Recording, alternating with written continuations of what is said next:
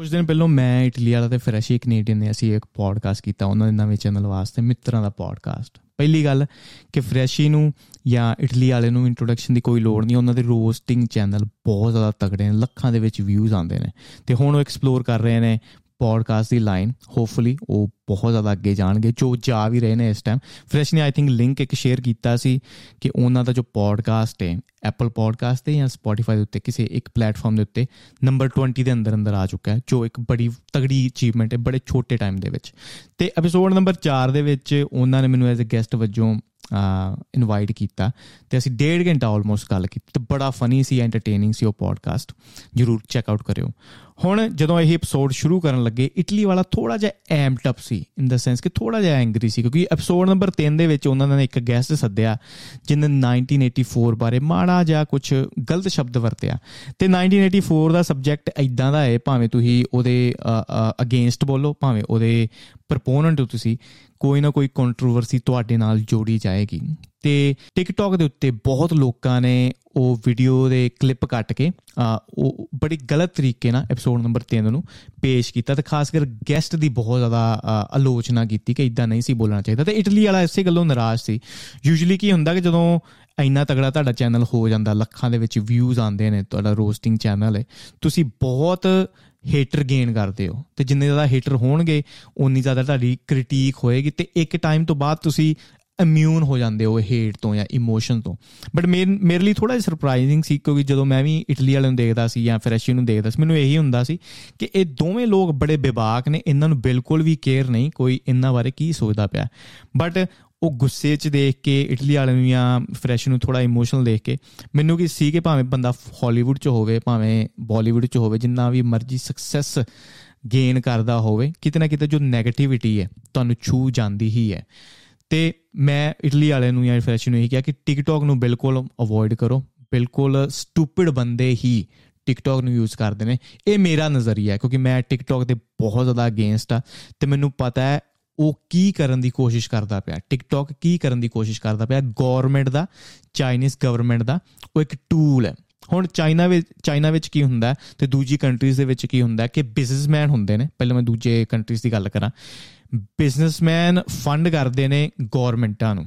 ਤੇ ਗਵਰਨਮੈਂਟਾਂ ਚੱਲਦੀਆਂ ਨੇ ਬਿਜ਼ਨਸਮੈਨ ਦੇ ਅਕੋਰਡਿੰਗ ਜਿੱਦਾਂ ਇੰਡੀਆ ਦੇ ਵਿੱਚ ਉਹ ਉਸ ਹਿਸਾਬ ਨਾਲ ਚੱਲਦੇ ਨੇ। ਉਹ ਉਸ ਹਿਸਾਬ ਦੀਆਂ ਪਾਲਿਸੀਜ਼ ਬਣਾਉਂਦੇ ਨੇ ਕਿ ਬਿਜ਼ਨਸਮੈਨ ਨੂੰ ਫਾਇਦਾ ਹੋਵੇ। ਚਾਈਨਾ ਦੇ ਵਿੱਚ ਬਿਲਕੁਲ ਉਲਟਾ ਹੈ। ਠੀਕ ਹੈ।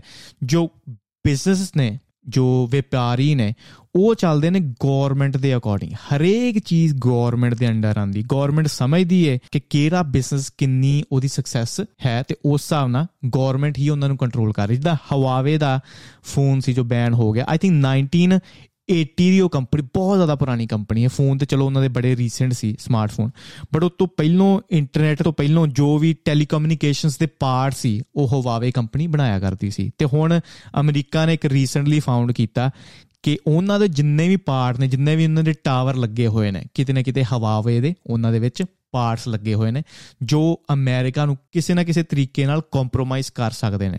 ਫਿਰ ਹਵਾਵੇ ਦੇ ਵਿੱਚ ਉਹਨਾਂ ਨੇ ਇੱਕ ਸਪਾਈ ਸੌਫਟਵੇਅਰ ਪਾਇਆ ਜਾਂ ਹਾਰਡਵੇਅਰ ਪਾਇਆ, ਇਸ ਲਈ ਹਵਾਵੇ ਦਾ ਫੋਨ ਬੈਨ ਹੋ ਗਿਆ। ਤੇ ਇੱਕ ਟਿਕਟੌਕ ਜਿਹਦੀ ਮਹੱਤਤਾ ਇੰਡੀਆ ਨੇ ਸਮਝੀ ਤੇ ਉੱਤੇ ਬੈਨ ਲਾਤਾ ਗਿਆ। ਬਟ ਦੂਜੀ ਕੰਟਰੀਜ਼ ਨੇ ਉੱਤੇ ਬੈਨ ਨਹੀਂ ਲਾਇਆ। ਬਟ ਸ਼ਾਇਦ ਪ੍ਰੋਬਬਲੀ 5 ਸਾਲ ਜਾਂ 10 ਸਾਲ ਬਾਅਦ ਉੱਤੇ ਬੈਨ ਲੱਗੇਗਾ, ਜਦੋਂ ਇੱਕ ਨੈਸ਼ਨਲ ਸਿਕਿਉਰਿਟੀ ਇਹ ਇਸ਼ੂ ਬਣ ਗਿਆ। ਤੇ ਮੈਂ ਇਸ ਲਈ ਹੀ ਐਂਟੀ ਆ ਟਿਕਟੌਕ ਦਾ, ਕਿਉਂਕਿ ਉਹ ਸਿਰਫ ਸਟੂਪਿਡ ਬੰਦੇ ਬਣਾਉਂਦਾ ਜਿੰਨੇ ਵੀ ਬੰਦੇ ਟਿਕਟੌਕ ਤੇ ਹੋਣਗੇ, ਉਹ ਹੌਲੀ ਹੌਲੀ ਉਹ ਰੀਅਲਾਈਜ਼ ਹੋਣ ਨਹੀਂ ਕਰਨਗੇ ਬਟ 5 ਜਾਂ 10 ਸਾਲ ਬਾਅਦ ਉਹਨਾਂ ਨੂੰ ਪਤਾ ਲੱਗੇਗਾ ਕਿ ਟਿਕਟੌਕ ਦਾ ਇੰਪੈਕਟ ਉਹਨਾਂ ਤੇ ਕੀ ਪਿਆ। ਤੇ ਇਸ ਲਈ ਮੈਂ ਇਟਲੀ ਵਾਲਿਆਂ ਜਾਂ ਕਿਸੇ ਕੋਈ ਵੀ ਸੁਣਦਾ ਪਿਆ, ਮੈਂ ਇਹੀ ਕਹਾਂਗਾ ਕਿ ਟਿਕਟੌਕ ਨੂੰ ਪਹਿਲੀ ਗੱਲ ਤੇ ਡਿਲੀਟ ਕਰ ਦੇਣਾ ਚਾਹੀਦਾ ਤੁਹਾਡੇ ਦਿਮਾਗ ਵਾਸਤੇ ਟਿਕਟੌਕ ਸਹੀ ਨਹੀਂ। ਹੁਣ ਚਾਈਨਾ ਨੇ ਬਾਹਰਲੇ ਪੱਖੋਂ ਇੰਟਰਨੈਟ ਤੋਂ ਬਾਹਰ ਬੜੀਆਂ ਇਦਾਂ ਦੀਆਂ ਪਾਲਿਸੀਜ਼ ਲਾਗੂ ਕੀਤੀਆਂ ਕਿ ਉਹਨਾਂ ਨੂੰ ਲੌਂਗ ਟਰਮ ਦੇ ਵਿੱਚ ਫਾਇਦਾ ਹੋਵੇ। ਜਿੱਦਾਂ ਬਹੁਤ ਕੰਟਰੀਜ਼ ਨੂੰ ਉਹਨਾਂ ਨੇ ਪੈਸਾ ਵੰਡਿਆ ਕਿ ਪੈਸਾ ਉਹ ਵਾਪਸ ਨਹੀਂ ਕਰ ਪਾਣ। ਜਿਦਾ ਸ਼੍ਰੀਲੰਕਾ ਨੂੰ ਇੰਨਾ ਪੈਸਾ ਦੇ ਦਿੱਤਾ ਕਿ ਉਹ ਵਾਪਸ ਕਰ ਹੀ ਨਾ ਪਾਣ। ਠੀਕ ਹੈ, ਕਰਜ਼ ਥੱਲੇ ਡੋਬਤਾ। ਪਾਕਿਸਤਾਨ ਨਾਲ ਵੀ ਇਹੀ ਹੋਇਆ। ਫਿਰ ਯੂਰਪ ਦੇ ਵਿੱਚ ਬਹੁਤ ਜ਼ਿਆਦਾ ਇਨਫਰਾਸਟ੍ਰਕਚਰ ਚਾਈਨਾ ਬਣਾਉਂਦਾ ਪਿਆ। ਇਹ ਉਹਨਾਂ ਦੀ ਪਾਲਿਸੀ ਹੈ ਤੇ ਟਿਕਟੌਕ ਇਦਾਂ ਦਾ ਸੌਫਟਵੇਅਰ ਹੈ। ਉਹਨਾਂ ਨੇ ਅੰਡਰਸਟੈਂਡ ਕੀਤਾ ਕਿ ਇਹ ਘਰ ਘਰ ਪਹੁੰਚਦਾ ਕਿ ਬੱਚਿਆਂ ਨੂੰ ਅਸੀਂ ਟਾਰਗੇਟ ਕਰ ਸਕਦੇ ਆ ਕਿਉਂਕਿ 15 ਤੋਂ 25 ਵਾਲੀ ਜਿਹੜੀ ਉਮਰ ਹੁੰਦੀ ਹੈ ਨਾ, ਉਹ ਬੜੀ ਜ਼ਿਆਦਾ ਇੰਪੋਰਟੈਂਟ ਹੁੰਦੀ ਹੈ ਜਦੋਂ ਆਪਾਂ ਕੋਈ ਸਿੱਖਣ ਦੀ ਗੱਲ ਕਰਦੇ ਆ ਤੇ ਉਹ ਉਮਰ ਦੇ ਵਿੱਚ ਬੜੀ ਈਜ਼ੀਲੀ ਲੋਕਾਂ ਨੂੰ ਤੁਸੀਂ ਮੈਨੂਪੂਲੇਟ ਕਰ ਸਕਦੇ ਹੋ ਜਾਂ ਉਹਨਾਂ ਦੀ ਪ੍ਰੋਗਰਾਮਿੰਗ ਦਿਮਾਗ ਦੇ ਵਿੱਚ ਕਰ ਸਕਦੇ ਹੋ। ਤੇ ਚਾਈਨਾ ਨੇ ਇਹ ਚੀਜ਼ ਸਮਝੀ ਤੇ ਟਿਕਟੌਕ ਨੂੰ ਕਿਤੇ ਨਾ ਕਿਤੇ ਉਹਦੇ ਵਿੱਚ ਸਰਕਾਰੀ ਐਲੀਮੈਂਟ ਹੈ ਵੀ ਕਿ ਜੋ ਮਾਡਰਨ ਟਾਈਮ ਦੇ ਵਿੱਚ ਬੱਚਿਆਂ ਦੇ ਨਾਲ ਜਾਂ ਹੁਣ ਸਿਆਣੇ ਵੀ ਮੈਂ ਦੇਖੇ ਨੇ ਟਿਕਟੌਕ ਤੇ, ਬਹੁਤ ਜ਼ਿਆਦਾ ਟਾਈਮ ਆਪਾਂ ਵੇਸਟ ਕਰਦੇ ਆ ਤੇ ਚਾਈਨਾ ਇਹ ਚੀਜ਼ ਚਾਹੁੰਦਾ ਵੀ ਹੈ ਕਿ ਦੂਜੀ ਕੰਟਰੀ ਦੇ ਜੋ ਸਿਟੀਜ਼ਨਸ ਨੇ ਜਾਂ ਰੈਜ਼ੀਡੈਂਟਸ ਨੇ, ਉਹ ਕਿਤੇ ਨਾ ਕਿਤੇ ਸਟੂਪਿਡ ਹੋ ਜਾਣ। ਹੁਣ ਜਦੋਂ ਮੈਂ ਸਟੂਪਿਡ ਦੀ ਗੱਲ ਕਰਦਾ ਵਾਂ, ਕੋਈ ਕਹਿ ਸਕਦਾ ਕਿ ਯਾਰ ਸਟੂਪਿਡ ਕਿੱਦਾਂ ਉਹ ਬਣਾਉਂਦੇ ਪਏ ਨੇ ਆਪਾਂ ਨੂੰ? ਪਹਿਲੀ ਗੱਲ ਤੇ ਜੋ ਉਹਦਾ ਟਿਕਟੌਕ ਦਾ ਐਲਗੋਰਿਦਮ ਹੈ, ਉਹ ਸਟੂਪਿਡਿਟੀ ਨੂੰ ਬਹੁਤ ਜ਼ਿਆਦਾ ਅਟਰੈਕਸ਼ਨ ਦਿੰਦਾ ਹੈ। ਸਟੂਪਿਡਿਟੀ ਨੂੰ ਬਹੁਤ ਜ਼ਿਆਦਾ ਵਾਇਰਲ ਕਰਦਾ ਹੈ। ਜੋ ਚਾਈਨਾ ਦੇ ਅੰਦਰ ਟਿਕਟੌਕ ਚੱਲਦਾ ਹੈ, ਉਹਦਾ ਐਲਗੋਰਿਦਮ ਬਹੁਤ ਜ਼ਿਆਦਾ ਅਲੱਗ ਹੈ, ਜੋ ਚਾਈਨਾ ਤੋਂ ਬਾਹਰ ਟਿਕਟੌਕ ਚੱਲਦਾ ਪਿਆ ਚਾਈਨਾ ਦੇ ਅੰਦਰ ਜੋ ਟਿਕਟੌਕ ਹੈ, ਉਹ ਪਪੂਲੈਰਿਟੀ ਦਿੰਦਾ ਹੈ, ਜੋ ਦੇਸ਼ ਭਗਤੀ ਦੀਆਂ ਵੀਡੀਓਜ਼ ਨੇ ਜਾਂ ਸਾਇੰਟਿਫਿਕ ਵੀਡੀਓਜ਼ ਨੇ। ਤੇ ਚਾਈਨਾ ਤੋਂ ਬਾਹਰ ਟਿਕਟੌਕ ਜਿੰਨਾ ਤੁਸੀਂ ਸਟੂਪਿਡ ਕੰਮ ਕਰੋਗੇ, ਓਨੀ ਤੁਹਾਡੀ ਵੀਡੀਓਜ਼ ਵਾਇਰਲ ਜਾਣਗੀਆਂ। ਹੁਣ ਨਵੇਂ-ਨਵੇਂ ਚੈਲੰਜ ਟਿਕਟੌਕ ਤੇ ਆਉਂਦੇ ਨੇ। ਇੱਕ ਹੁਣ ਜੋ ਰੀਸੈਂਟ ਚੈਲੰਜ ਚੱਲਦਾ ਪਿਆ ਹੈ, ਉਹ ਨੈਕਵਲ ਚੈਲੰਜ ਸਮਥਿੰਗ ਸਮਥਿੰਗ ਕਿ ਤੁਸੀਂ ਜੋ ਦਵਾਈ ਹੈ, ਉਹ ਚਿਕਨ ਤੇ ਛਿੜਕ ਕੇ ਚਿਕਨ ਤੁਸੀਂ ਖਾਓ, ਠੀਕ ਹੈ? ਹੁਣ ਇਹ ਇੰਨਾ ਸਟੂਪਿਡ ਹੈ ਕਿ ਦਵਾਈ ਦੇ ਵਿੱਚ ਥੋੜੀ ਜੀ ਐਲਕੋਹਲ ਹੁੰਦੀ ਹੈ ਆਈ ਥਿੰਕ ਕਫ ਸਿਰਪ ਹੈ। ਚਿਕਨ ਦੇ ਨਾਲ ਤੁਸੀਂ ਸ਼ਰਾਬ ਪੀਓਗੇ, ਤੁਹਾਡੇ ਚਾਂਸਸ ਚੋਕਿੰਗ ਦੇ ਵੱਧ ਜਾਂਦੇ ਨੇ ਡੈਥ ਦੇ ਵੀ ਚਾਂਸਸ ਵੱਧ ਜਾਂਦੇ ਨੇ। ਉਹ ਨੰਬਰ 1 ਫਿਰ ਇੱਕ ਹੋਰ ਚੈਲੰਜ ਸੀ ਆਊਟਲੈਟ ਚੈਲੰਜ ਉੱਚ ਕੀ ਹੁੰਦਾ ਕਿ ਤੁਸੀਂ ਲੋਹੇ ਦੀਆਂ ਚੀਜ਼ਾਂ ਪਲੱਗ ਦੇ ਵਿੱਚ ਪਾਉਣੀਆਂ ਜਿੱਚ ਬਿਜਲੀ ਜਾਂ ਕਰੰਟ ਹੁੰਦਾ। ਉਹ ਚ ਵੀ ਕਿੰਨਾ ਡੇਂਜਰਸ ਤੇ ਬੜੇ ਘਰਾਂ ਦੇ ਵਿੱਚ ਅੱਗ ਲੱਗੀ। ਫਿਰ ਇੱਕ ਹੋਰ ਚੈਲੰਜ ਸੀ ਬਲੈਕ ਆਊਟ ਚੈਲੰਜ ਜੋ ਸਭ ਤੋਂ ਸਟੂਪਿਡ ਸੀ ਕਿ ਤੁਸੀਂ ਸਾਹ ਰੋਕ ਕੇ ਆਪਣੇ ਆਪ ਨੂੰ ਬੇਹੋਸ਼ ਕਰਨਾ ਅਨਕੌਂਸ਼ੀਅਸ ਕਰਨਾ। ਤੇ ਬਹੁਤ ਬੱਚਿਆਂ ਨੇ ਆਪਣਾ ਸਿਰਫ ਵਿਊ ਲੈਣ ਵਾਸਤੇ ਆਪਣੇ ਛਾਤੀ ਦਬਾਈ ਜਾਂ ਕਿਸੇ ਤਰੀਕੇ ਨਾਲ ਸਾਹ ਰੋਕਿਆ ਤੇ ਉਹ ਬੇਹੋਸ਼ ਹੋਏ। ਤੇ ਉਹਨਾਂ ਦੀ ਵੀਡੀਓਜ਼ ਬਹੁਤ ਜ਼ਿਆਦਾ ਵਾਇਰਲ ਹੋਈਆਂ, ਠੀਕ ਹੈ? ਤੇ ਇਹ ਚੈਲੰਜ ਦੇ ਨਾਲ ਤੁਹਾਡੇ ਚਾਂਸਸ ਬ੍ਰੇਨ ਡੈਮੇਜ ਦੇ ਜਾਂ ਡੈਥ ਦੇ ਆਬਵੀਅਸਲੀ ਬਹੁਤ ਜ਼ਿਆਦਾ ਵੱਧ ਜਾਂਦੇ ਨੇ। ਤੇ ਹੁਣ ਜਦੋਂ ਇਹ ਚੈਲੰਜ ਬੱਚੇ ਕਰਦੇ ਨੇ ਦੂਜੇ ਹੋਰ ਬੱਚੇ ਉਹਨਾਂ ਨੂੰ ਦੇਖਦੇ ਹੋਣਗੇ ਤੇ ਉਹ ਫੋਲੋ ਕਰਨ ਦੀ ਕੋਸ਼ਿਸ਼ ਕਰਦੇ, ਕਿਉਂਕਿ ਉਹਨਾਂ ਵਾਸਤੇ ਵਿਊਜ਼ ਲੈਣਾ ਬਹੁਤ ਜ਼ਿਆਦਾ ਇੰਪੋਰਟੈਂਟ ਹੈ ਤੇ ਅਗਰ ਇੱਕ ਬੱਚਾ ਕਰਦਾ ਤੇ ਉਹਦੇ ਸਮਝੋ 10 ਮਿਲੀਅਨ ਵਿਊ ਆ ਗਏ, ਕਿਉਂਕਿ ਟਿਕਟੌਕ ਦੇ ਵਿਊਜ਼ ਬੜੇ ਈਜ਼ੀਲੀ ਆਉਂਦੇ ਨੇ ਐਸ ਕੰਪੇਅਰ ਟੂ ਇੰਸਟਾ ਜਾਂ ਦੂਜੇ ਚੈਨਲ ਜਾਂ YouTube ਜਾਂ Facebook ਤੇ ਜਦੋਂ ਕਿਸੇ ਬੱਚੇ ਨੇ ਦੇਖਿਆ ਕਿ ਯਾਰ ਕਿਸੇ ਦੇ 10 ਮਿਲੀਅਨ ਵਿਊ ਹੋ ਗਏ, ਤੇ ਉਹ ਬੱਚਾ ਵੀ ਚਾਹੇਗਾ ਕਿ ਮੈਂ ਵੀ ਇਹ ਚੀਜ਼ ਕਰਾਂ, ਭਾਵੇਂ ਜਿੰਨੀ ਮਰਜ਼ੀ ਸਟੂਪਿਡ ਹੋਵੇ। ਇੱਕ ਚੈਲੰਜ ਸੀ ਕੁਝ ਕਟਿੰਗ ਚੈਲੰਜ ਆਪਣੇ ਬਲੱਡ ਤੁਸੀਂ ਕੱਢਣਾ ਸੀ, ਠੀਕ ਹੈ? ਤੇ ਇਹ ਚੀਜ਼ਾਂ ਦੇਖ ਕੇ ਤੁਸੀਂ ਇੱਕ ਪੈਟਰਨ ਦੇਖ ਸਕਦੇ ਹੋ ਕਿ ਕਿਸ ਤਰੀਕੇ ਨਾਲ ਚਾਈਨਾ ਇਹ ਬੱਚਿਆਂ ਦੀ ਕੰਡੀਸ਼ਨਿੰਗ ਕਰ ਰਿਹਾ ਹੌਲੀ ਹੌਲੀ ਉਹਨਾਂ ਨੂੰ ਸਟੂਪਿਡ ਬਣਾ ਰਿਹਾ ਸਿਰਫ ਅਟੈਂਸ਼ਨ ਪਾਉਣ ਵਾਸਤੇ ਬੱਚੇ ਇਸ ਹੱਦ ਤੱਕ ਜਾਂਦੇ ਨੇ ਕਿ ਆਪਣੇ ਆਪ ਨੂੰ ਹਾਰਨ ਵੀ ਕਰ ਲੈਂਦੇ ਨੇ। ਹੁਣ ਇੱਕ ਵਾਲ ਸਟਰੀਟ ਜਰਨਲ ਦੀ ਇੱਕ ਸਟੱਡੀ ਆਈ ਸੀ ਬਾਹਰ। ਕਹਿੰਦੇ ਕਿ ਜੋ ਬੱਚੇ ਅੱਜ ਕੱਲ ਦੇ ਨੇ, ਉਹਨਾਂ ਦਾ ਅਟੈਂਸ਼ਨ ਸਪੈਨ ਇੰਨਾ ਜ਼ਿਆਦਾ ਘਟ ਗਿਆ ਕਿ ਉਹ ਮੂਵੀ ਵੀ ਫਿਨਿਸ਼ ਨਹੀਂ ਕਰ ਸਕਦੇ। ਹੁਣ ਇਹਦੇ ਵਿੱਚ ਮੈਂ ਦੱਸਾਂ ਕਿ ਕਿੱਦਾਂ ਕਿੰਨੀ ਜ਼ਿਆਦਾ ਮਾੜੀ ਕੰਡੀਸ਼ਨਿੰਗ ਹੋ ਗਈ। ਹੁਣ ਦੇਖੋ ਮੂਵੀ ਇੱਕ ਬੜੀ ਇੰਟਰਸਟਿੰਗ ਚੀਜ਼ ਹੈ। ਲਗਭਗ 1.5 ਜਾਂ 2 ਘੰਟੇ ਦੀ ਇੱਕ ਫਿਲਮ ਹੁੰਦੀ ਹੈ। ਅਗਰ ਇੱਕ ਬੱਚਾ 2 ਘੰਟੇ ਮੂਵੀ ਤੇ ਇੱਕ ਅਟੈਂਸ਼ਨ ਨਹੀਂ ਦੇ ਸਕਦਾ ਮੂਵੀ ਫਿਨਿਸ਼ ਹੋਣ ਤੱਕ ਦੀ ਵੇਟ ਨਹੀਂ ਕਰ ਸਕਦਾ, ਉਹਨੂੰ ਕੁਝ ਹੋਰ ਚਾਹੀਦਾ ਆਪਣੇ ਆਪ ਨੂੰ ਡਿਸਟਰੈਕਟ ਕਰਨ ਵਾਸਤੇ, ਤੇ ਹੁਣ ਸੋਚੋ, ਅਗਰ ਮੂਵੀ 'ਚ ਇਹ ਹਾਲ ਹੈ, ਤੇ ਉਹੀ ਬੱਚਾ ਅਗਰ ਕਿਤਾਬ ਪੜ੍ਹਨੀ ਚਾਹੇਗਾ, ਹੁਣ ਮੂਵੀ ਤੇ ਕਿਤਾਬ ਦਾ ਅਗਰ ਤੁਸੀਂ ਕੰਟਰਾਸਟ ਦੇਖੋ ਨਾ ਮੂਵੀ ਐਂਟਰਟੇਨਿੰਗ ਹੁੰਦੀ ਹੈ, ਕਿਤਾਬ ਪੜ੍ਹਨੀ ਬਹੁਤ ਜ਼ਿਆਦਾ ਬੋਰਿੰਗ ਹੈ। ਠੀਕ ਹੈ ਅਗਰ ਬੱਚਾ ਕੋਈ ਮੂਵੀ ਫਿਨਿਸ਼ ਨਹੀਂ ਕਰ ਪਾ ਰਿਹਾ ਉਹ ਕਿਤਾਬ ਕਿੱਦਾਂ ਫਿਨਿਸ਼ ਕਰੇਗਾ ਫਿਰ ਅਗਰ ਉਹ ਕਿਤਾਬ ਫਿਨਿਸ਼ ਨਹੀਂ ਕਰੇਗਾ ਉਹਦੀ ਪਰਫਾਰਮੈਂਸ ਸਕੂਲ ਦੇ ਵਿੱਚ ਬਹੁਤ ਜ਼ਿਆਦਾ ਖਰਾਬ ਹੋਏਗੀ ਉਹਦੇ ਫਿਊਚਰ ਬੜਾ ਇੱਕ ਜੈਪਰਡੀ ਦੇ ਵਿੱਚ ਹੈ ਹੁਣ ਬੜੇ ਲੋਕੀ ਕਹਿੰਦੇ ਨੇ ਜਾਂ ਹੌਲੀ ਹੌਲੀ ਨੈਰੇਟਿਵ ਚੱਲਦਾ ਪਿਆ ਕਿ ਸ਼ਾਇਦ ਪੜ੍ਹੇ ਲਿਖੇ ਹੋਣ ਵਾਸਤੇ ਤੁਹਾਨੂੰ ਸਕੂਲ ਜਾਣ ਦੀ ਲੋੜ ਨਹੀਂ ਜਾਂ ਕੈਰੀਅਰ ਬਣਾਉਣ ਵਾਸਤੇ ਤੁਹਾਨੂੰ ਸਕੂਲ ਜਾਣ ਦੀ ਲੋੜ ਨਹੀਂ ਹੁਣ ਇਦਾਂ ਦੀਆਂ ਆਈਟਮਾਂ ਬਹੁਤ ਆ ਗਈਆਂ ਜਿੱਦਾਂ ਕਿ ਪੋਡਕਾਸਟ ਹੋ ਗਿਆ ਵੀਡੀਓਗ੍ਰਾਫੀ ਹੋ ਗਈ ਬਟ ਫਿਰ ਵੀ ਤੁਹਾਨੂੰ ਡਾਕਟਰ ਚਾਹੀਦੇ ਨੇ ਫਿਰ ਵੀ ਤੁਹਾਨੂੰ ਟੀਚਰ ਚਾਹੀਦੇ ਨੇ, ਫਿਰ ਵੀ ਤੁਹਾਨੂੰ ਇੰਜੀਨੀਅਰ ਚਾਹੀਦੇ ਨੇ, ਜੋ ਪੜ੍ਹਾਈ ਤੋਂ ਬਿਨਾ ਤੁਸੀਂ ਨਹੀਂ ਕਰ ਸਕਦੇ। ਹੁਣ ਡਾਕਟਰ ਅਗਰ ਕੋਈ ਕੋਈ YouTube ਤੋਂ ਡਾਕਟਰ ਬਣਿਆ ਆਬਵੀਅਸਲੀ ਤੁਸੀਂ ਉਹਦੇ ਕੋਲ ਨਹੀਂ ਜਾਣਾ ਚਾਹੋਗੇ। ਤੇ ਇਸ ਲਈ ਜਦੋਂ ਚਾਈਨਾ ਬੱਚਿਆਂ ਨੂੰ ਇੰਨਾ ਜ਼ਿਆਦਾ ਡੈਮੇਜ ਕਰ ਰਿਹਾ ਅਗਰ ਇਹ ਟਿਕਟੌਕ ਦੇ ਉੱਤੇ ਬੈਨ ਨਹੀਂ ਲੱਗਿਆ ਛੇਤੀ, ਤੇ ਜੋ ਬੱਚੇ, ਜੋ ਟਿਕਟੌਕ ਦੀ ਜਨਰੇਸ਼ਨ ਹੈ, ਉਹ ਕਨਸੈਂਟਰੇਸ਼ਨ ਬਹੁਤ ਜ਼ਿਆਦਾ ਘੱਟ ਕਰ ਪਾਏਗੀ ਆਪਣੀ ਸਟੱਡੀਜ਼ ਦੇ ਉੱਤੇ। ਅਗਰ ਤੁਹਾਡੀ ਸਟੱਡੀ ਅੱਛੀ ਨਹੀਂ, ਤੁਹਾਡਾ ਕੈਰੀਅਰ ਵਧੀਆ ਨਹੀਂ, ਫਿਰ ਬਹੁਤ ਜਾਣੇ ਅਗਰ ਤੁਹਾਡਾ ਅਟੈਂਸ਼ਨ ਸਪੈਨ ਸਹੀ ਨਹੀਂ, ਤੁਸੀਂ ਤੁਹਾਡੇ ਕਮਿਊਨੀਕੇਸ਼ਨ ਸਕਿੱਲਸ ਬਹੁਤ ਜ਼ਿਆਦਾ ਸਫਰ ਕਰਦੇ ਨੇ, ਜੋ ਤੁਹਾਨੂੰ ਰਿਲੇਸ਼ਨਸ਼ਿਪ ਕੋਈ ਵੀ ਰਿਲੇਸ਼ਨਸ਼ਿਪ ਮੇਨਟੇਨ ਕਰਨ ਦੇ ਵਿੱਚ ਬਹੁਤ ਜ਼ਿਆਦਾ ਸਟਰਗਲ ਆਏਗੀ। ਤੇ ਅਗਰ ਤੁਹਾਡਾ ਕਮਿਊਨੀਕੇਸ਼ਨ ਨਹੀਂ ਸਹੀ, ਤੁਹਾਡੇ ਰਿਲੇਸ਼ਨਸ਼ਿਪ ਨਹੀਂ ਸਹੀ, ਤੁਹਾਡੇ ਹੈਬਿਟਸ ਨਹੀਂ ਸਹੀ, ਤੁਸੀਂ ਫੋਕਸ ਨਹੀਂ ਕਰ ਪਾ ਰਹੇ, ਤੁਹਾਡੇ ਹੈਲਥ ਦੇ ਉੱਤੇ ਵੀ ਬਹੁਤ ਜ਼ਿਆਦਾ ਇੰਪੈਕਟ ਪਏਗਾ। ਤੇ ਇਸ ਲਈ ਆਪਾਂ ਟਿਕਟੌਕ ਦੇ ਪ੍ਰਭਾਵ ਨੂੰ ਸਮਝੀਏ ਕਿ ਟਿਕਟੌਕ ਦੇ ਉੱਤੇ ਕਿੰਨੀ ਜ਼ਿਆਦਾ 네ਗੇਟਿਵਿਟੀ ਹੈ। ਤੇ ਉਹ ਸਿਰਫ ਇੱਕ ਪ੍ਰੋਪਾਗੈਂਡਾ ਟੂਲ ਹੈ ਚਾਈਨੀਜ਼ ਗਵਰਨਮੈਂਟ ਦਾ, ਲੋਕਾਂ ਨੂੰ ਚਾਈਨਾ ਦੇ ਬਾਹਰ ਵਾਲੇ ਲੋਕਾਂ ਨੂੰ ਬੇਵਕੂਫ ਬਣਾਉਣ ਦਾ। ਤੇ ਇਹਦੇ ਐਗਜ਼ਾਮਪਲ ਇੱਕ ਦੋ ਹੋ ਹੀ ਚੁੱਕੇ ਨੇ ਕਿ ਟਿਕਟੌਕ ਨੇ ਕਿੰਨਾ ਇੰਪੈਕਟ ਕੀਤਾ ਲੋਕਾਂ ਨੂੰ। ਹੁਣ ਜਦੋਂ ਨਵਾਂ-ਨਵਾਂ ਕੋਵਿਡ ਆਇਆ ਸੀ ਨਾ, ਤੇ ਟਰੰਪ ਨੇ ਬੜੀ ਜਲਦੀ ਅਮਰੀਕਾ ਨੂੰ ਬਚਾਉਣ ਵਾਸਤੇ ਕਿਹਾ ਕਿ ਚਾਈਨਾ ਤੋਂ ਫਲਾਈਟ ਰੱਦ ਕਰ ਦਿੱਤੀਆਂ ਜਾਣ ਬੈਨ ਕਰ ਦਿੱਤੀਆਂ ਜਾਣ। ਤੇ ਉਸ ਤੋਂ ਬਾਅਦ ਇੰਨੀ ਜ਼ਿਆਦਾ ਹੇਟ ਟਰੰਪ ਦੇ ਵਿਰੁੱਧ ਆਈ ਸੀ ਕਿ ਇਹ ਰੇਸਿਸਟ ਹੈ ਇਹ ਚਾਈਨਾ ਲੋਕਾਂ ਨੂੰ ਪਸੰਦ ਨਹੀਂ ਕਰਦਾ। ਹੁਣ ਟਰੰਪ ਸਹੀ ਬੋਲਦਾ ਪਿਆ ਸੀ, ਅਗਰ ਤੁਸੀਂ ਲੌਜੀਕਲੀ ਸੋਚੋ ਕਿ ਅਗਰ ਕਿਸੇ ਕੰਟਰੀ ਦੇ ਵਿੱਚੋਂ ਬਿਮਾਰੀ ਆਉਂਦੀ ਪਈ ਹੈ ਤੁਸੀਂ ਉਹ ਚੀਜ਼ ਨੂੰ ਬੈਨ ਕਰ ਦੋਗੇ। ਠੀਕ ਹੈ, ਤੁਸੀਂ ਨਹੀਂ ਚਾਹੋਗੇ ਕਿ ਉੱਥੋਂ ਬਿਮਾਰੀ ਤੁਹਾਡੇ ਦੇਸ਼ ਦੇ ਵਿੱਚ ਆਵੇ। ਪਰ ਲੋਕੀ ਜ਼ਿਆਦਾ ਇੰਨੇ ਬੇਵਕੂਫ ਹੋ ਚੁੱਕੇ, ਖਾਸ ਕਰ ਟਿਕਟੌਕ ਵਾਲੀ ਜਨਰੇਸ਼ਨ ਕਿਉਂਕਿ ਚਾਈਨਾ ਨਹੀਂ ਸੀ ਚਾਹੁੰਦਾ ਕਿ ਉਹਨਾਂ ਦੇ ਵਿਰੁੱਧ ਕੋਈ ਐਕਸ਼ਨ ਹੋਵੇ। ਤੇ ਚਾਈਨਾ ਦੀ ਪ੍ਰੋਗਰਾਮਿੰਗ ਦੇ ਹਿਸਾਬ ਨਾਲ ਟਰੰਪ ਦੇ ਟੁਵਰਡਸ ਇੰਨੀ ਜ਼ਿਆਦਾ ਹੇਟ ਗਈ, ਜੋ ਨਹੀਂ ਸੀ ਹੋਣੀ ਚਾਹੀਦੀ। ਫਿਰ recently I think Elon Musk ਨੇ ਵੀ ਇਹ ਚੀਜ਼ ਕਹੀ, ਜੋ ਟਵਿੱਟਰ ਤੇ ਬੌਟਸ ਨੇ, ਉਹ ਮੈਂ ਨਹੀਂ ਚਾਹੁੰਦਾ, ਕਿਉਂਕਿ ਇੱਕ ਬੰਦਾ 10 10 20 20 30 30 ਬੌਟਸ ਰੱਖ ਸਕਦਾ, ਆਪਣੇ ਫੇਕ ਅਕਾਊਂਟ ਬਣਾ ਸਕਦਾ। ਤੇ ਅਗਰ ਕੋਈ ਚੰਗਾ ਟਵੀਟ ਕਰਦਾ ਜਾਂ ਮਾੜਾ ਟਵੀਟ ਕਰਦਾ, ਉਹ 30 40 ਬੌਟਸ ਬਣਾ ਕੇ ਉਹ ਟਵੀਟਸ ਨੂੰ ਕਿਸੇ ਨਾ ਕਿਸੇ ਤਰ੍ਹਾਂ ਮਾੜਾ ਬਣਾ ਸਕਦਾ ਜਾਂ ਚੰਗਾ ਬਣਾ ਸਕਦਾ, ਜੋ ਸਰਕਾਰਾਂ ਕਰਦੀਆਂ ਹੀ ਨੇ। ਜਦੋਂ ਕੋਈ ਵੀ ਇੱਕ ਇਸ਼ੂ ਆਂਦਾ ਦੇਸ਼ ਦੇ ਵਿੱਚ, ਕੋਈ ਬੋਲਣ ਦੀ ਕੋਸ਼ਿਸ਼ ਕਰਦਾ, ਉਹਦੇ ਥੱਲੇ ਤੁਸੀਂ ਕਮੈਂਟਸ ਪੜੋਗੇ ਬਹੁਤ ਜਾਂ ਤੇ ਬਹੁਤ ਗੰਦੇ ਹੁੰਦੇ ਨੇ ਜਾਂ ਬਹੁਤ ਚੰਗੇ ਹੁੰਦੇ ਨੇ। ਜ਼ਿਆਦਾਤਰ ਉਹ ਬੌਟਸ ਹੀ ਹੁੰਦੇ ਨੇ। ਤੇ ਸਿਰਫ ਈਲਨ ਮਸਕ ਦਾ ਇਹ ਕਹਿਣਾ ਕਿ ਯਾਰ ਦੇਖੋ ਬੌਟਸ ਨਹੀਂ ਹੋਣੇ ਚਾਹੀਦੇ ਜੋ ਇੱਕ ਬੰਦੇ ਨੂੰ ਬੁਲੀ ਕਰ ਸਕਦੇ ਨੇ ਬੇਸਿਕਲੀ ਜਾਂ ਇੱਕ ਗਲਤ ਨੈਰੇਟਿਵ ਸੈੱਟ ਕਰ ਸਕਦੇ ਨੇ। ਉਹਦੇ ਵਿਰੁੱਧ ਵੀ ਲੋਕਾਂ ਨੇ ਬਹੁਤ ਜ਼ਿਆਦਾ ਹੇਟ ਪ੍ਰਗਟਾਵਾ ਕੀਤਾ। ਤੇ ਇਹ ਵੀ ਇੱਕ ਸੋਸ਼ਲ ਮੀਡੀਆ ਦਾ ਜਾਂ ਟਿਕਟੌਕ ਦਾ ਅਸਰ ਹੈ ਕਿ ਲੋਕਾਂ ਦੀ ਕੰਡੀਸ਼ਨਿੰਗ ਇਦਾਂ ਦੀ ਕਰ ਦਿੰਦਾ ਜਾਂ ਪ੍ਰੋਗਰਾਮਿੰਗ ਇਦਾਂ ਦੀ ਕਰ ਦਿੰਦਾ ਕਿ ਲੋਕੀ ਲੌਜੀਕਲ ਦੇ ਵਿੱਚ ਜਾਂ ਨੈਰੇਟਿਵ ਦੇ ਵਿੱਚ ਫ਼ਰਕ ਨਹੀਂ ਕਰ ਪਾਉਂਦੇ। ਚਲੋ, ਇਹ ਤੇ ਰਹੀ ਟਿਕਟੌਕ ਦੀ ਗੱਲ। ਠੀਕ ਹੈ ਕਿ ਟਿਕਟੌਕ ਦੇ ਉੱਤੇ ਭਾਵੇਂ ਉਹ ਫਰੈਸ਼ੀ ਹੈ ਭਾਵੇਂ ਇਟਲੀ ਵਾਲਾ, ਭਾਵੇਂ ਕੋਈ ਵੀ ਬੰਦਾ, ਬਹੁਤ ਜ਼ਿਆਦਾ ਜਦੋਂ 네ਗੇਟਿਵਿਟੀ ਹੁਣ ਮੈਨੂੰ ਵੀ ਇੱਕ ਦੋ ਵਾਰੀ 네ਗੇਟਿਵ ਕਮੈਂਟ ਆਏ ਤੇ ਉਹ ਫਿਰ ਹਟਦੇ ਨਹੀਂ 네ਗੇਟਿਵ ਕਮੈਂਟ ਤੇ ਮੈਂ ਕਿਹਾ ਟਿਕਟੌਕ ਮੇਰੀ ਸੇਧ ਵਾਸਤੇ ਵੀ ਜਦੋਂ ਮੈਂ ਨਵਾਂ ਨਵਾਂ ਚੈਨਲ ਬਣਾਇਆ, ਮੈਂ ਕੁਝ ਕਲਿੱਪ ਪਾਣੇ ਤੇ ਉੱਥੇ ਛੱਡਦੇ ਨੇ। ਬਟ ਉਹ ਮੇਰੀ ਸਿਹਤ ਵਾਸਤੇ ਵੀ ਚੰਗਾ ਨਹੀਂ ਸੀ ਤੇ ਮੈਂ 네ਗੇਟਿਵਿਟੀ ਦੇ ਉੱਤੇ ਬਹੁਤ ਜ਼ਿਆਦਾ ਫੋਕਸ ਕਰਨਾ। ਠੀਕ ਹੈ। ਹੁਣ 네ਗੇਟਿਵਿਟੀ ਦੇ ਉੱਤੇ ਆਪਾਂ ਲੋਕ ਬਹੁਤ ਜ਼ਿਆਦਾ ਫੋਕਸ ਕਰਦੇ ਆ ਭਾਵੇਂ ਮੈਂ ਵਾਂ ਇਟਲੀ ਵਾਲਾ ਜਾਂ ਫਰੈਸ਼ੀ ਕੈਨੇਡੀਅਨ ਤੇ ਜਦੋਂ ਮੈਂ ਇਟਲੀ ਵਾਲੇ ਦੀ ਫਰੈਸ਼ੀ ਕੈਨੇਡੀਅਨ ਦੀ ਗੱਲ ਕਰਦਾ, ਇਹਨਾਂ ਦੇ ਨਾ WhatsApp ਗਰੁੱਪ ਬਣਾਏ ਹੋਏ ਨੇ। ਤੇ ਉਹ ਤੇ ਬਹੁਤ ਜ਼ਿਆਦਾ ਕੰਪਲੀਮੈਂਟਸ ਮਿਲਦੇ ਨੇ ਇਹਨਾਂ ਨੂੰ ਕਿ ਕਿਸ ਹਿਸਾਬ ਨਾਲ। ਆਈ ਥਿੰਕ 15000 ਇਟਲੀ ਵਾਲਾ ਦੱਸਣ ਦਿਆ ਸੀ ਕਿ ਉਹਦੇ WhatsApp ਗਰੁੱਪ ਦੇ ਵਿੱਚ ਬੰਦੇ ਐਡ ਨੇ। ਕੁਝ ਇਦਾਂ ਦੀ ਹੀ ਫਿਗਰ ਸੀ।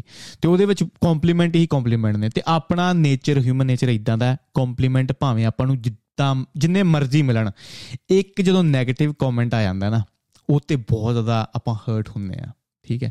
ਸੁਪਰਸਟਾਰ ਹੋਵੇ ਜਾਂ ਕੋਈ ਆਮ ਬੰਦਾ ਹੋਵੇ, ਇਹ ਹਰੇਕ ਬੰਦੇ ਨਾਲ ਹੁੰਦਾ ਕੋਈ ਮਾੜਾ ਜਾਂ 네ਗੇਟਿਵ ਜਾਂ ਨੁਕਸ ਕੱਢ ਦੇਣਾ ਆਪਣੇ ਵਿੱਚ, ਉਹ ਸਹਿਨ ਨਹੀਂ ਹੁੰਦਾ।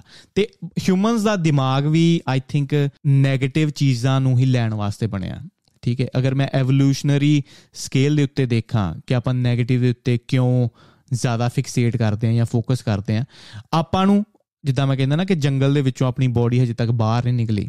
ਹਜੇ ਬਾਡੀ ਆਪਣੀ ਇਹੀ ਸੋਚਦੀ ਹੈ ਕਿ ਆਪਾਂ ਜੰਗਲ ਦੇ ਵਿੱਚ ਹੀ ਆ 네ਗੇਟਿਵ ਨੂੰ ਯਾਦ ਰੱਖਣਾ ਇੱਕ ਫੀਚਰ ਸੀ ਆਪਣੀ ਬਾਡੀ ਦਾ। ਅਗਰ ਆਪਾਂ ਕਿਤੇ ਸ਼ੇਰ ਦੇਖਦੇ ਸੀ, ਠੀਕ ਹੈ, ਉਹ ਆਪਣੇ ਆਪਣੇ ਤੇ ਹਮਲਾ ਕਰ ਸਕਦਾ ਤੇ ਬਾਡੀ ਹਮੇਸ਼ਾ ਯਾਦ ਰੱਖਦੀ ਸੀ ਕਿ ਉੱਥੇ ਸ਼ੇਰ ਹੈ, ਖਾਸ ਕਰ ਉਧਰ ਨਾ ਜਾਈ। ਤੇ ਚੰਗੀਆਂ ਚੀਜ਼ਾਂ ਆਪਾਂ ਬਹੁਤ ਜ਼ਿਆਦਾ ਜਲਦੀ ਭੁੱਲ ਜਾਂਦੇ ਆ ਤੇ ਆਈ ਥਿੰਕ ਕਿਤੇ ਨਾ ਕਿਤੇ ਆਪਣੀ ਇੱਕ ਕੰਡੀਸ਼ਨਿੰਗ ਆਪਾਂ ਨੂੰ ਹੌਲੀ ਹੌਲੀ ਘਟਾਉਣੀ ਪਏਗੀ। ਤੇ ਬਾਕੀ ਮੈਂ ਬੜੇ ਚੈਨਲ ਦੇਖਦਾ ਵਾਂ, ਜੋ ਕਹਿੰਦੇ ਨੇ ਕਿ ਪੋਜ਼ਿਟਿਵ ਕਿੱਦਾਂ ਰਹਿਣਾ ਹੈ ਜਾਂ 네ਗੇਟਿਵ ਥਾਟਸ ਨੂੰ ਕਿੱਦਾਂ ਆਪਾਂ ਨੂੰ ਘਟਾਉਣਾ ਪਰ ਅਗਰ ਮੈਂ ਨਾਰਮਲ ਲਾਈਫ ਦੇ ਵਿੱਚ ਵੀ ਦੇਖਾਂ ਨਾ, ਆਪਾਂ 네ਗੇਟਿਵ ਹੁੰਨੇ ਆ ਜਦੋਂ ਆਪਾਂ ਨੂੰ ਭੁੱਖ ਲੱਗੀ ਹੋਵੇ। ਤੇ ਇਹ ਵੀ ਇੱਕ ਮੈਂ ਫੈਕਟਰ ਕਹਿੰਦਾ ਵਾਂ ਕਿ ਜਦੋਂ ਤੁਹਾਨੂੰ ਭੁੱਖ ਲੱਗੀ ਏ ਜਾਂ ਤੁਹਾਡੇ ਸਲੀਪ ਵਧੀਆ ਨਹੀਂ ਹੋਈ ਜਾਂ ਨੀਂਦ ਤੁਸੀਂ ਵਧੀਆ ਨਹੀਂ ਲਈ 8 ਘੰਟੇ ਨਹੀਂ ਸੁੱਤੇ, ਠੀਕ ਹੈ, ਤੁਹਾਡੀ ਐਕਸਰਸਾਈਜ਼ ਤੁਸੀਂ ਨਹੀਂ ਕੀਤੀ, ਤੁਹਾਡੀ એનર્ਜੀ ਬਿਲਡ ਅਪ ਹੈ ਅੰਦਰ, ਉਹ ਵੀ ਕਦੀ-ਕਦੀ ਤੁਹਾਨੂੰ ਪੁਸ਼ ਕਰਦੀ ਹੈ 네ਗੇਟਿਵ ਚੀਜ਼ਾਂ ਸੋਚਣ ਵਾਸਤੇ।